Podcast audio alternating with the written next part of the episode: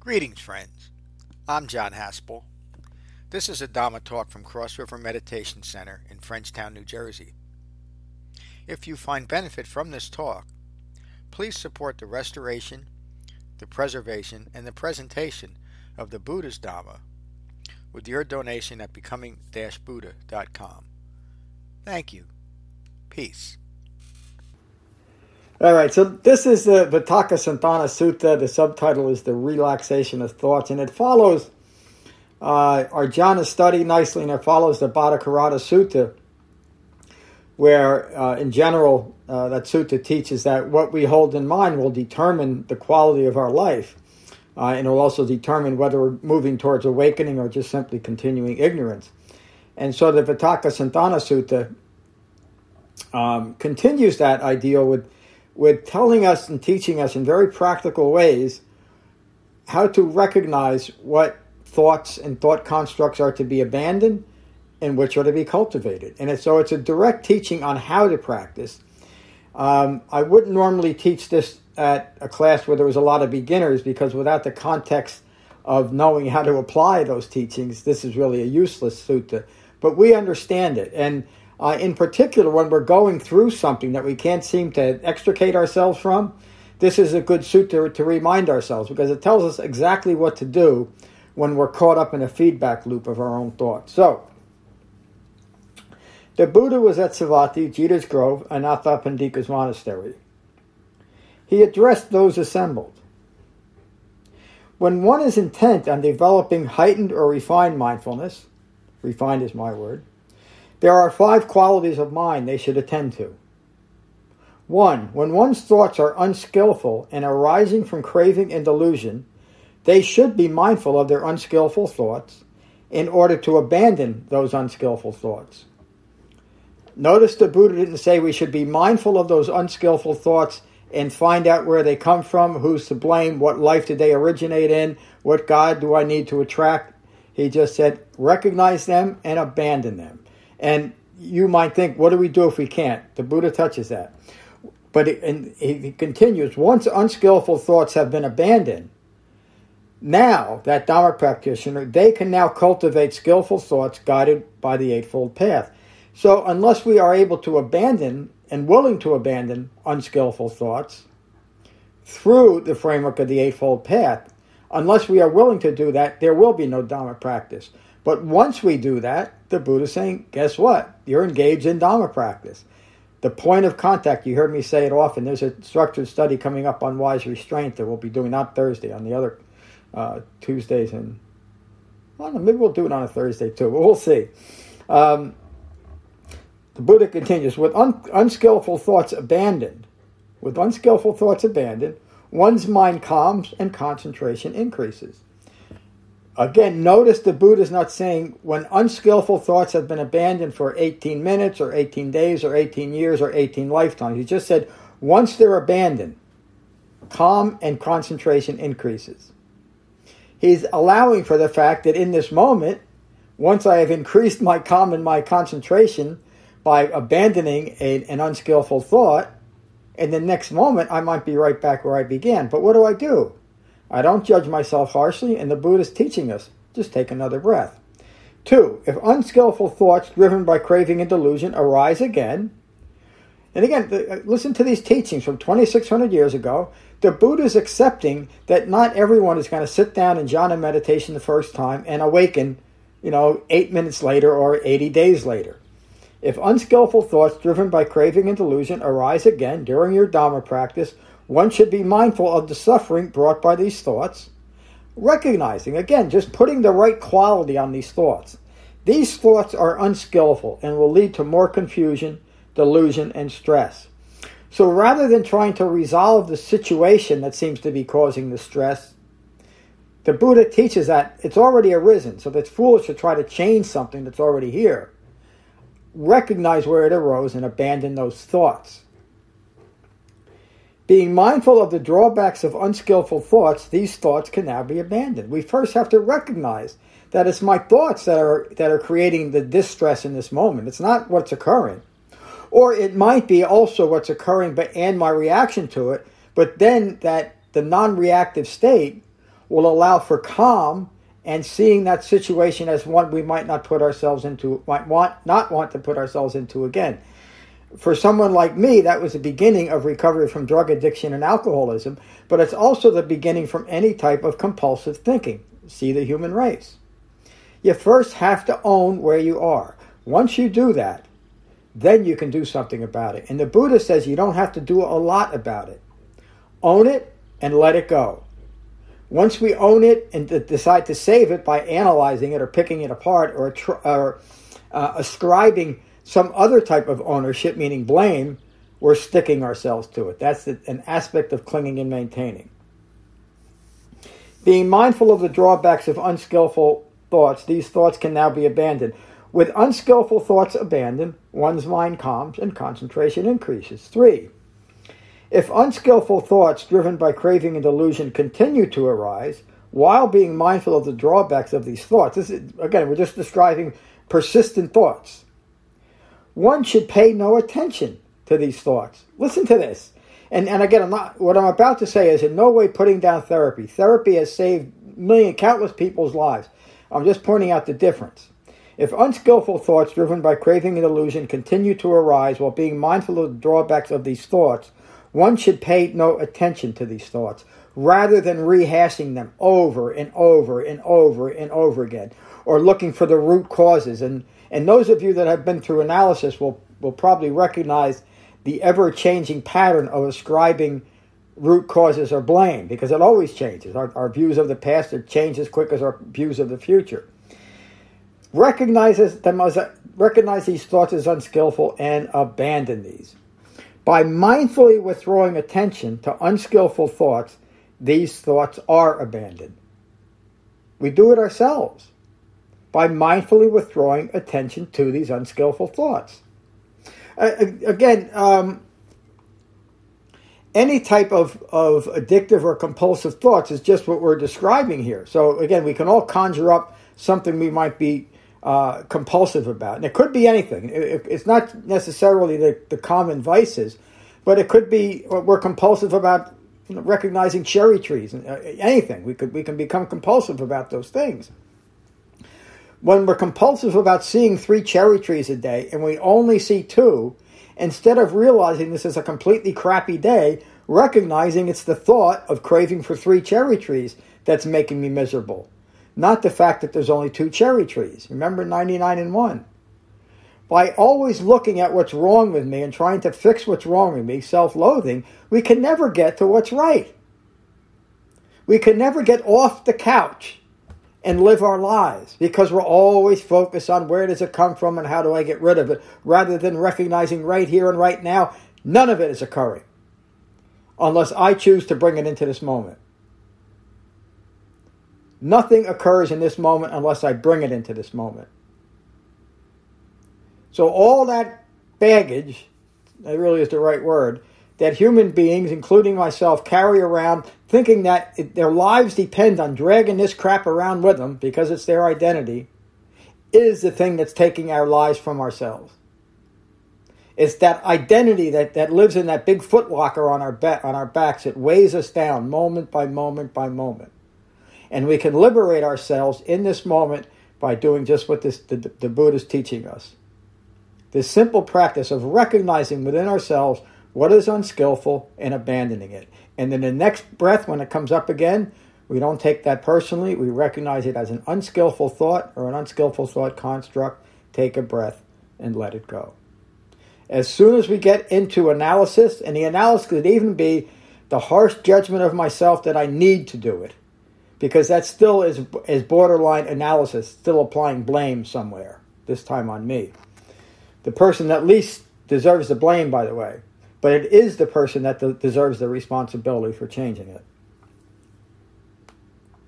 Four, if unskillful thoughts driven by craving and delusion continue to arise while being mindful of the drawbacks of these thoughts, one should focus on relaxing the mental fabrications with regards to unskillful thoughts relaxing the thoughts, taking a breath, understanding it's a fabrication. And if you can recognize it as clinging to one of the aggregates, you can focus directly there.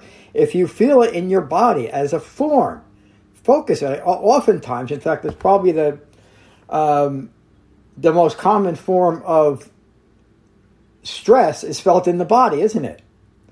And so put the focus there. Recognize it. Okay, my body is in pain. It's, it's distressed. It's agitated. It can't sleep. It can't quiet itself. It can't even eat because it's so upset. Well, why is the body so upset? Because the mind is telling it to be upset. The body is only responding to the input I'm putting into it. And when I say this moment, just making sure it's all old men, this moment sucks or my life sucks, what am I doing? I'm agitating myself. I and in this moment I'm telling myself that I can't live this life. I need it to be different. No matter what the stressor is, if my mind is reacting to it, it's because I want it to be different. And the Buddha teaches us that it's simply an unskillful thought that can be abandoned. It's not a construct of the world, meaning it's not a permanence of the world. Take a breath, move into the next moment. Number five. If unskillful thoughts driven by craving and delusion continue to arise while being mindful of relaxing the mental fabrications, with regards to unskillful, un, unskillful thoughts, one should now develop right intention in order to abandon unskillful thoughts with continued refined mindfulness. Notice the progression here. He took us to, to um, if these thoughts are persistent, we address them in certain ways, right? If I can focus on just relaxing this thought, this, this persistent recurring thought, if I can relax my thought, come back to that again and again, and if that works, fine. If even that doesn't work, then generate right intention in this moment. And what is right intention? It's the intention to recognize craving for and clinging to all things arising from ignorance of Four Noble Truths. If un- I'll read it again. If unskillful thoughts driven by craving and delusion continue to arise, while being mindful of relaxing the mental fabrications with regards to unskillful thoughts, one should develop right intention in order to abandon unskillful thoughts with continued refined mindfulness. So, right intention is a function of continued refined, mindful, refined mindfulness. With the intentional abandonment of unskillful thoughts, one mind's calm and concentration increases. The intentional abandonment. Again, notice there's no analysis, there's no judgment, it's the intentional abandonment.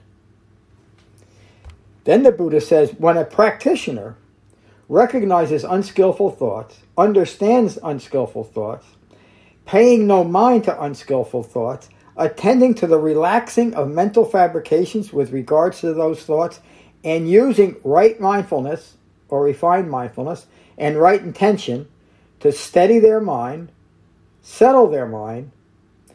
Uni- this unifies their mind and it concentrates their mind right within. By simply recognizing what is unskillful and abandoning it, and let me put the qualification on that here abandoning it as best we can in this moment, meaning that if we can't completely abandon the whatever is vexing us in this moment, it's okay. Take a breath. Let it come up in the next moment without without a battle. Accept it as who and what you are in this moment. Remember, we're learning the, the difference between acceptance and approval. Because acceptance allows ownership of who and what I am in this moment without the need to approve a stressful moment. But of course, of course we can't with refined mindfulness, we understand that the stressor is impermanent. With wrong mindfulness, we take stress as a personal thing. The Buddha teaches that we join with our stress, we identify with our stress. Here, the Buddha is saying, disidentify, disjoin yourself from your stressors by directly abandoning the mental constructs that maintain them. And again, the Buddha teaches in many other suttas, he would say, if you could not do this, meaning if a human being could not do this, I would not teach it. If it wasn't possible for every human being to do just this, it wouldn't be part of the Dharma. Then the Buddha says, one that can do this is a person with mastery of their thought sequences. One that can recognize the distressing thought patterns, the conditioned thinking, and abandon them has mastered their thought sequences. This person thinks what they want whenever they want and does not think what is unskillful. Just think about that for a minute. That every thought you have is an appropriate thought, that it's never unskillful. And each and every one of you has experienced that. It hasn't persisted for your entire lifetime yet, I don't think, but maybe. But the point is to recognize it, and that's an aspect of the Dhamma. It, what it, it's what it feels like to depersonalize your own life. Because when I don't when I don't need to interject me into this moment, then I can think what I want when I want to think it. A little paradox there, isn't it? But what am I talking about? What is the I in this seeming paradox? The I is simply an awakened reference point to what's occurring. Another word for that would be a mature reference point to what's occurring in that person's life.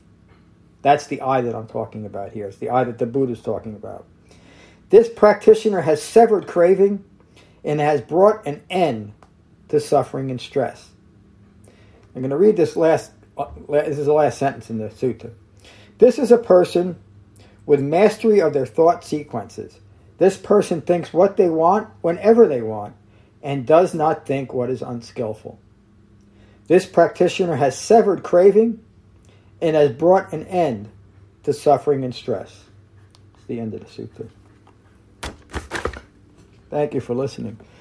So again, it's a simple and direct sutta. It just teaches us to recognize when we're distracted by our own stress, recognize the common stressors in our lives, and simply abandon it with, without the need to analyze. Um, Let's go to to uh, to, to uh, Dominic first. Dominic, how are you? Hey, um, yeah, as you said, it's a beautiful teaching, very simplistic, hard to do, but you know, not hard to understand. But uh, let's say Tom mentioned playing tennis. Let's let's take tennis as a reference. Uh, so I used to love play tennis, you know, when I was younger. But you know, I never had any um, teachings or whatever. You know, I was self-taught. Uh, I wasn't bad, but I wasn't, you know, the best. I could never be the best because I lacked focus. But that doesn't matter. Uh, one year it happened that I got a teacher for five year uh, for five days, and he quite helped me to improve my game. And this is the problem that I have, you know, with, with the Dhamma because, for example, this teacher can show you, okay, so your wrist is not, not in the right position. You need to lean forward and, you know, step back and he, he, he gives you direct instructions how to do it and you can feel the progress. But with the Dhamma, uh, it's not so easy, at least for me. Uh, you know, I understand what Buddha tries to say, but when I try to put it in action, it it doesn't give the results that I crave for. And I know this is the wrong word, uh, craving, but you know, one does expect results, and yeah. when they don't come, uh, yeah, you get a little bit frustrated. So maybe that's my biggest problem with with his teachings because he doesn't doesn't really give you a a technique. He just says, "Don't do it." Oh no, no, that's not. I gotta. I don't. I'm sorry to interrupt you, but that's not what the how the Buddha. I, I'm sorry that I've presented it that way because I've I've I've missed something in the teaching. If you if you see that he just says do this because it really no, is to me it's just time, the opposite. Every time us, a bad thought occurs, what should I do? Abandon it. Well, but again, remember how I started this. This is a, a standalone sutta. You have to understand the rest of it. So yeah. you've developed again, th- this sutta assumes that you understand what the purpose of jhana meditation, you understand basically what the Eightfold Path is for. And so, from that foundation, from a well concentrated mind, in this moment, you can take a breath, recognize that you're caught up in something, and let it go in that moment. And I would say, Dominic, not to argue with you, that you've described doing just that to me many times. But again, I don't want, I'm not trying to argue with you, but that, that, there's there's a direct path to what we're supposed to be doing here. It's not just yeah, do absolutely. But for example, if I I don't know if I go to a guru or whatever, he's gonna give me a completely different technique. He's gonna say, okay, you do that, visualize that, and you know he's gonna give me a lot more instructions. I know, but that's uh, because we're not doing we're not doing it. It's not a visualization practice. It's a practice yeah, for one thing. I know, and maybe that's my problem because there are not not no not a direct technique. You know, it's difficult to explain it, but maybe I need more. You know, someone to guide me all the way. Well. Uh, so when this happens, do that. When that happens, do that. You know, and I don't seem to understand or grasp the the, the teachings.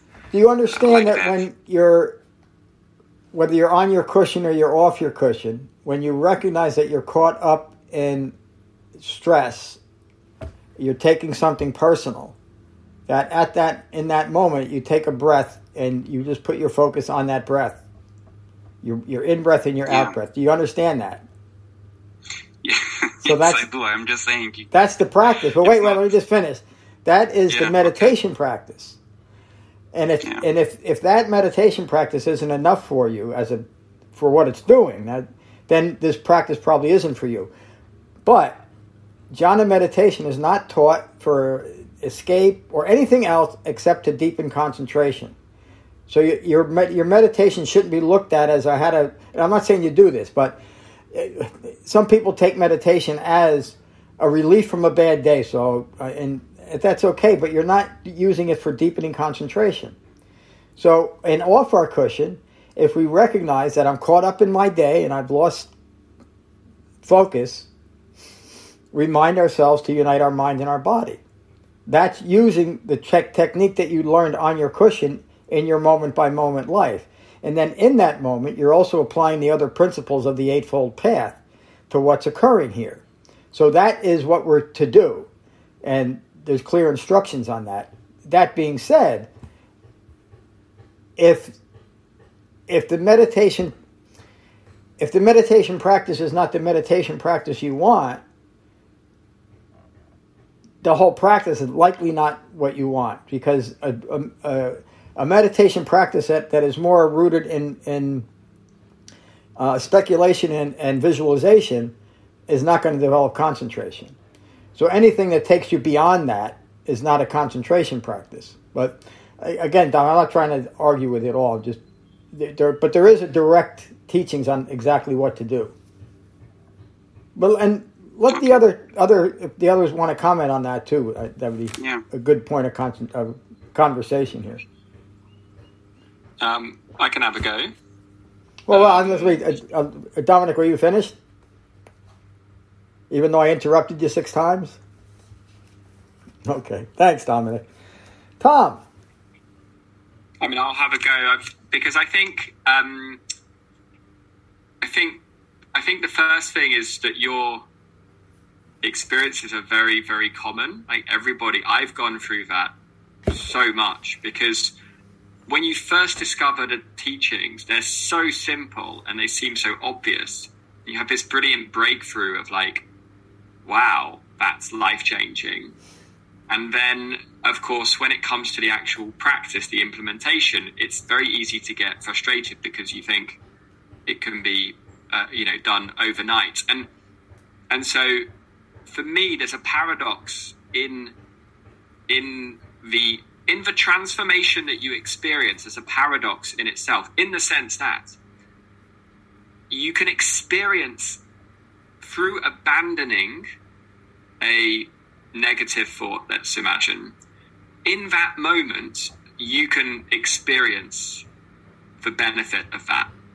You can experience, and I and I have this. So I all the time I still have thoughts which are probably very unwise. Um, happens all the time, and I still get caught up in a lot of them.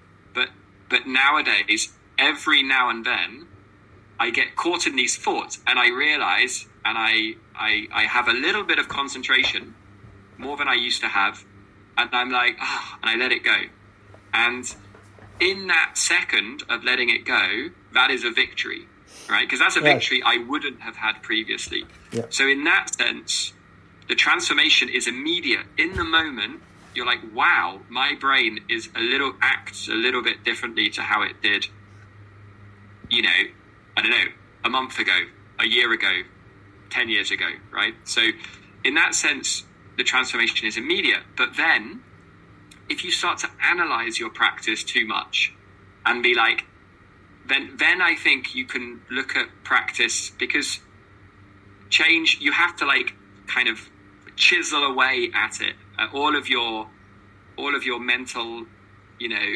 constructs, your fabrications, your habits of your mind. You've built these over. I, I don't know how how old you are, Dominic. Maybe you're probably 25, let's say. So He's younger than that.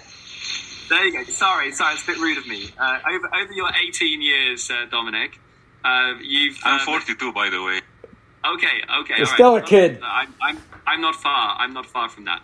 So, so we've spent our lives developing a mind, right, which has lived in ignorance for our entire lives, and so um, it's it's not realistic, I don't think, to expect that your mind will immediately change overnight on a permanent basis. So you can still have those moments. So that's where the impact is immediate, but then you're still going to have your mind that's going to have all these habits. And so in that sense, the your progress is both immediate but also gradual. And that's where the key thing is to keep keep going and don't try to stay encouraged because celebrate those minor victories because gradually those minor victories become those mini little moments of letting go are the moments to celebrate because gradually if you stay at it they will become more and more frequent. And and and then you'll gradually over time you'll notice wow i am actually my mind is different to how it was a month ago or six months ago or, or a year ago.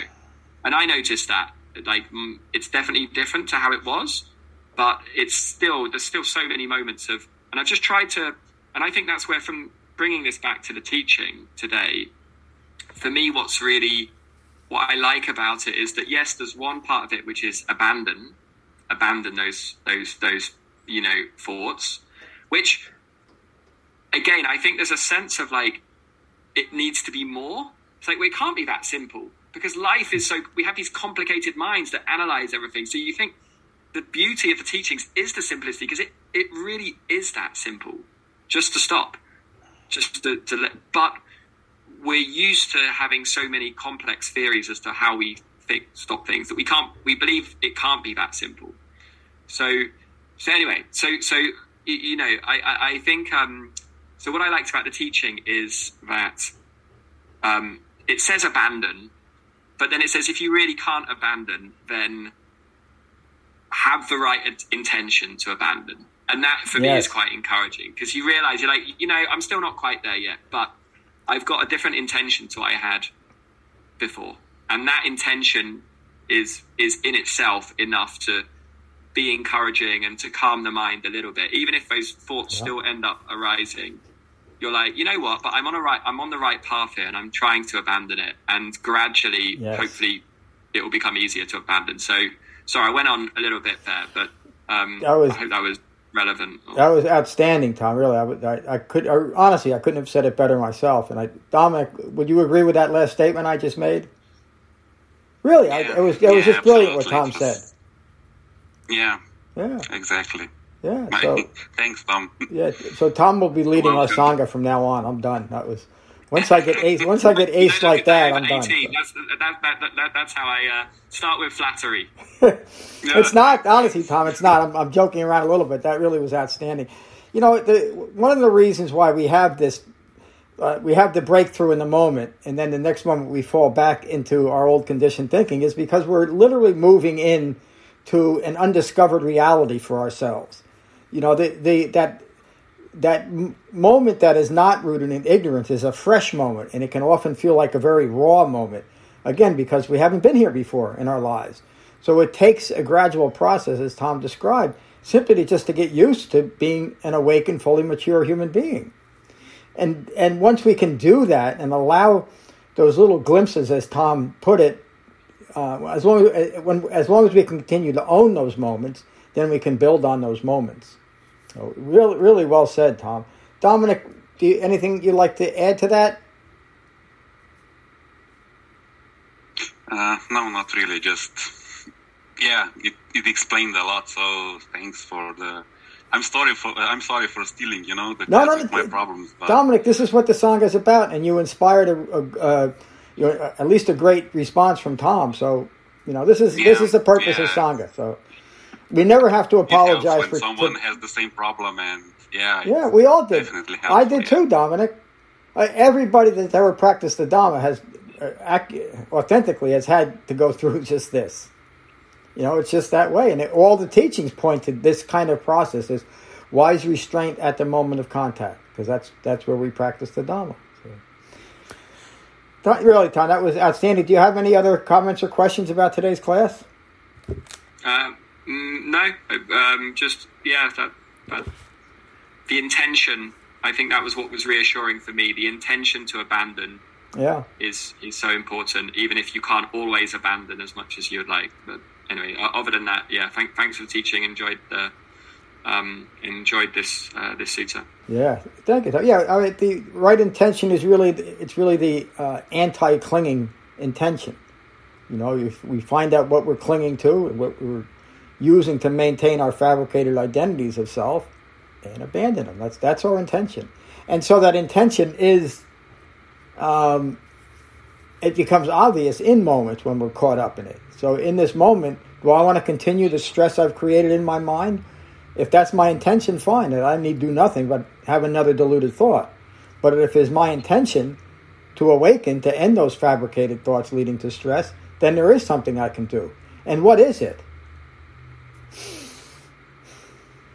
And start developing the other factors of the Eightfold Path in this moment. So, if in this moment what was arising might have been uh, due to an argument, what is right speech in this moment? And that's bringing the Dhamma into this moment. And if you can't, if in this moment you, you, you react poorly and you say something you shouldn't have said, what do you do? As a Dhamma practitioner, what do you do? First, you got to go behind the woodshed and beat yourself with a two by four, then drive a nail. I'm just kidding. What we do as Dharma practitioners is, is own it. Yeah, I acted in a way that is unskillful. I don't want to do that anymore. I can do that through the Dharma. Dev, what do you think? What do you say for yourself today, if anything? And it's nice to see you. It's not just to see you if that's all you're giving us. Yeah, uh, I wanted to uh, introduce myself well to everyone, but with Dominic, um, uh, I had asked John uh, last week if he if uh, he would share your email because I, I wanted to uh, get in, in, in contact with you because um, there's a lot that you uh, that you said last week that I could relate to because I, I, I also struggle I've struggled with uh, depression and um, and last last week I think it was Wednesday uh, I, I think I, I think I was having like a side effect uh, from a medication that I took and uh, it was a bad it was a very difficult day that I was having Wednesday it was all of a sudden uh, you know I went from being normal to being very, very, very depressed. And it was um, the the the experience of it is almost like being uh, seized. You know, that's how I put it. It's like being seized by something, uh, being seized by you know like electricity. It's all of a sudden you got you're being electrocuted, uh, and um, a lot of the uh, on that day, it was hard for me to practice uh, practice the Dhamma. It was hard for me to meditate. Um, it was hard for me to see the, the, the point of it. It, it felt like it, it wasn't it, like it, there was nothing about it that brought me any relief in that moment. And um, but on Friday, uh, Friday it, it passed completely, and a lot of you know, a lot of the thoughts that I was having when I was depressed were thoughts of, um, you know, this is not working and just losing confidence in, in, in my practice and, um, how John doesn't know what he's talking about. You know, it was just I a don't. complete, yeah. I never claimed to know what I was talking about. uh, well, there you go. No, but um, I, I was uh, I was gripped by those thoughts. I identified with those thoughts, and when the depression when the depression passed on Friday, instead of holding on to those thoughts, uh, continuing to identify them as being my, you know, what I really feel, what I really think, I just let the depression pass and hmm. just considered what am I thinking now? Now that the depression passed and I'm in a different state, you know, what what what's going on now in, in my mind? And uh, it was that that that ability to it, that was the benefit of my Dharma practice without me realizing was my ability to just change to the next moment as the moment changed instead of holding on to the um, the, the, the depressive thoughts that I that I was just identifying with. So, uh, you know, I, I really understand.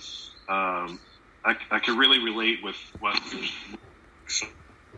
Um, I was going to tell you, Devin, you go, you got a wild animal on your neck. Yeah. she doesn't know why I'm talking, so she thinks I'm talking to her. That's how Bodhi is. So, um, I, to- I, I, totally understand what you mean by this feeling of uh, you, you, you're you're hoping that the practice that this practice will get will allow you to not experience that that uh, at least in my case that depression uh, the way that you usually do. And and uh, and then if that's what your hope if that's what your expectation is then you're going to be disappointed because that's not what it's for for me uh, the relief that I've gotten, that, that, I've been able to find for my depression has been through medication.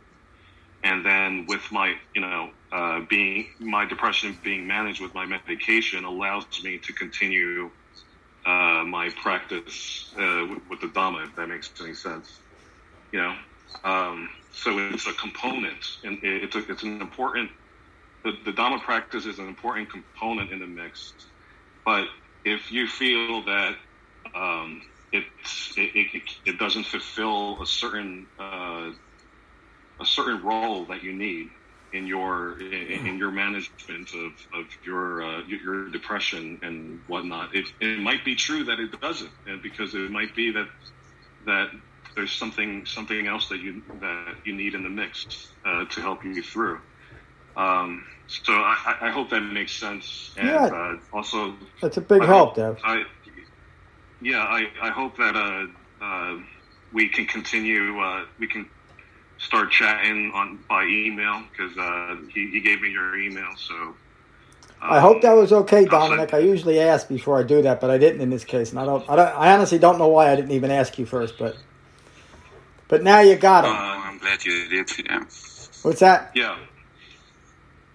I said, I'm glad you did it. So, yeah, uh, yeah Dev, thank you for that. I got quite emotional, you know. Um, no, I'm gonna shut up for now because I'm gonna cry. you can cry, Dominic, but you know, understand this. There, nobody, nobody here, beginning with me, wants you to practice the Dhamma. Meaning, I we don't have any stake in it, other than we are authentic human beings that care about you, and now we know you. Uh, you know, the, the, the mystics might say we see your soul, but we just see the three of us, and I'll, I'll speak for two other people, even though I probably shouldn't. We just see a good man who's trying to understand, and this is the way to understand one thing. You know, it's not it's not the way to understand everything. It's the way to understand one thing. What how I contribute to my own stress and suffering. And it takes a technique. It takes this this jhana technique to concentrate my mind so I can do what Tom and Dev just talked about, and you did too in our earlier conversation, at the point of contact. But it's not a, it's not salvation. You know, in fact, it really is. You could also say it's the anti-salvation Dhamma, because it's not about salvation from human life. It's about experiencing all of human life, and that's the thing that's different for everyone. So I, I had de- I had de- I was on medication for depression and anxiety in the past. I got off it many years ago. Uh, I don't know that Tom has, and it's not it's none of our business. Um, you two are, but the the point I'm making is that I haven't taken medication again in I, maybe 30 years, and I'm practicing the Dharma. Tom has his own situations, and he's practicing the Dharma. Dev has his, and he's practicing it. Everybody is different in that way, but we all unite and come together and practice this one thing. This is what helps us. This is what we found. Uh, we were at class on Saturday. Was it Saturday? No. Uh, for the Upada Sutta. I was asking Dominic. Do I know? I'm talking to a, to a screen. He said, okay, I might send you that just so you understand that. But th- this is practice, Dominic, and it, it's not always easy, and it sometimes it feels just like that, like you know that John doesn't know what the hell he's talking about. I, probably everyone I've ever taught has thought that about me at least once, and some of them, you know, they said I proved they were right, and they left, and and some uh, I proved uh, right in a different way, you know. So it's just it, it, there's nothing personal about this Dharma, whether teacher or student. So, you know, we we we just love you, and and uh, uh, the way that this this particular class unfolded is a, an outstanding representation of a well informed and well focused sangha, because you won't have this anywhere else. You know, if you brought up what you brought up, and you would have at least three other answers as to what to do, but you got one answer: practice the Dharma. It yeah, works. You know, um, yeah, uh, uh, don't take this the wrong way, John. You know, but today, uh, when you told me your answer or whatever, I just, I was ready to, you know, okay, that's not for me. You know, I didn't get it. I'm not saying it was wrong or anything, but I just didn't get it. You know. But then first with Tom, and then especially with Dev, you know, with someone who's also in medication, who knows what it's like to be without medications and you know it's yeah yeah yeah i got hope again so thank, Good. thank you really all of you And that is that's right speech. Every word you said was right speech. Really. So yeah, I, I mean, I, I take no I I take no offense. In fact, I take I, I take a lot of gratitude of being really honestly. I'm completely sincere in saying this of being a part of your sangha, because what I said today didn't work for you, but what other people in the sangha said did. That's a well informed and well focused sangha. So even when my my teaching sucks, there's two other people to, to take up the slack. Uh, I am just kidding. I don't. I don't uh, the Dhamma is just like that, you know. Uh, the Buddha gave you know tens of thousands of suttas, uh, more than just instead of just the five ones over and over again, because it, it fit the situation that was in front of him. You know, was, in some suttas, there might have been a thousand people in front of him, but he was speaking to one person, and everybody else benefited from that. You know, that's the nature of, of authentic Dhamma practice. So, all right. Any any other questions or comments before we finish? I, I just um, wanted to ask because you know we're talking about abandonment, and, and you know Dominic, that was one of the things he took issue with is the idea of abandonment, and I think um, part of the way that I've related mistakenly in the past is with uh, escapism. You know, uh, it's you. It's like um, you're you're gripped by by by suffering from something, and you want to escape it. And it's you know the it, it sounds a lot like you want to abandon it, and but obviously uh, they're two different things, you know, and um, I, I I'm wondering if maybe the uh, the, the, the crucial difference between the two is uh, ab- abandoning. Uh, w- w- when you want to escape something, it's holding on to you. But when you abandon something, you're letting it go. And so you're the when we mean abandonment, It's willful. we It's a willful our- act. Right. Our our our role in, in how we're connecting with with that experience. Uh, we can let it go. Doesn't mean it's it, it won't let us go, but it will eventually because everything's temporary. Everything passes. But you know, once it lets go, you're not there holding on to it, continuing the experience. That second arrow. Yep. And uh, yeah, what? Yeah. That, it- it- am I getting this right? Yeah. I guess well said. The, the the difference between abandonment and escape is abandonment is something that is willful, and escape is something that is hoped for. You know, it's speculative. It's magical thinking. You, what again? You add, add, put yourself in the moment. What am I hoping to escape from? It's already here. The only thing we can do in this moment is prepare ourselves in this moment for the next moment through wise restraint. What I hold in mind is going to determine my next moment. And if I'm holding in mind something that only keeps reproducing stress in my mind, what can I expect? More stress. But if I interrupt it, again, just for a moment, I'm starting to incline my mind towards understanding, towards awakening, and away from magical thinking, away from the need to escape. It's, it, it literally is the, the, the, the Dhamma right there at that point of contact. So, again, well said. Yeah, I, thank you. We'll finish with metta as we always do. So, again, take a moment to become mindful of your in breath and your out breath.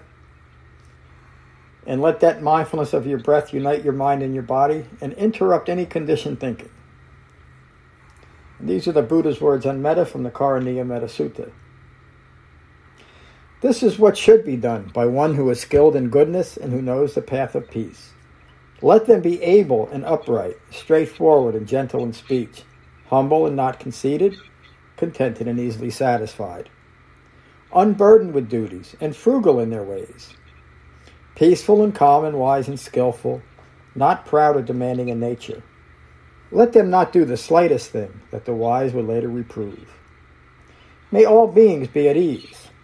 Whatever living beings there may be, whether they are weak or strong, omitting none, the great or the mighty, medium, short, or small, the seen and the unseen, those living near and far away, those born and to be born, may all beings be at ease. Let none deceive another or despise any being in any state. Let none through anger or ill will wish harm upon another.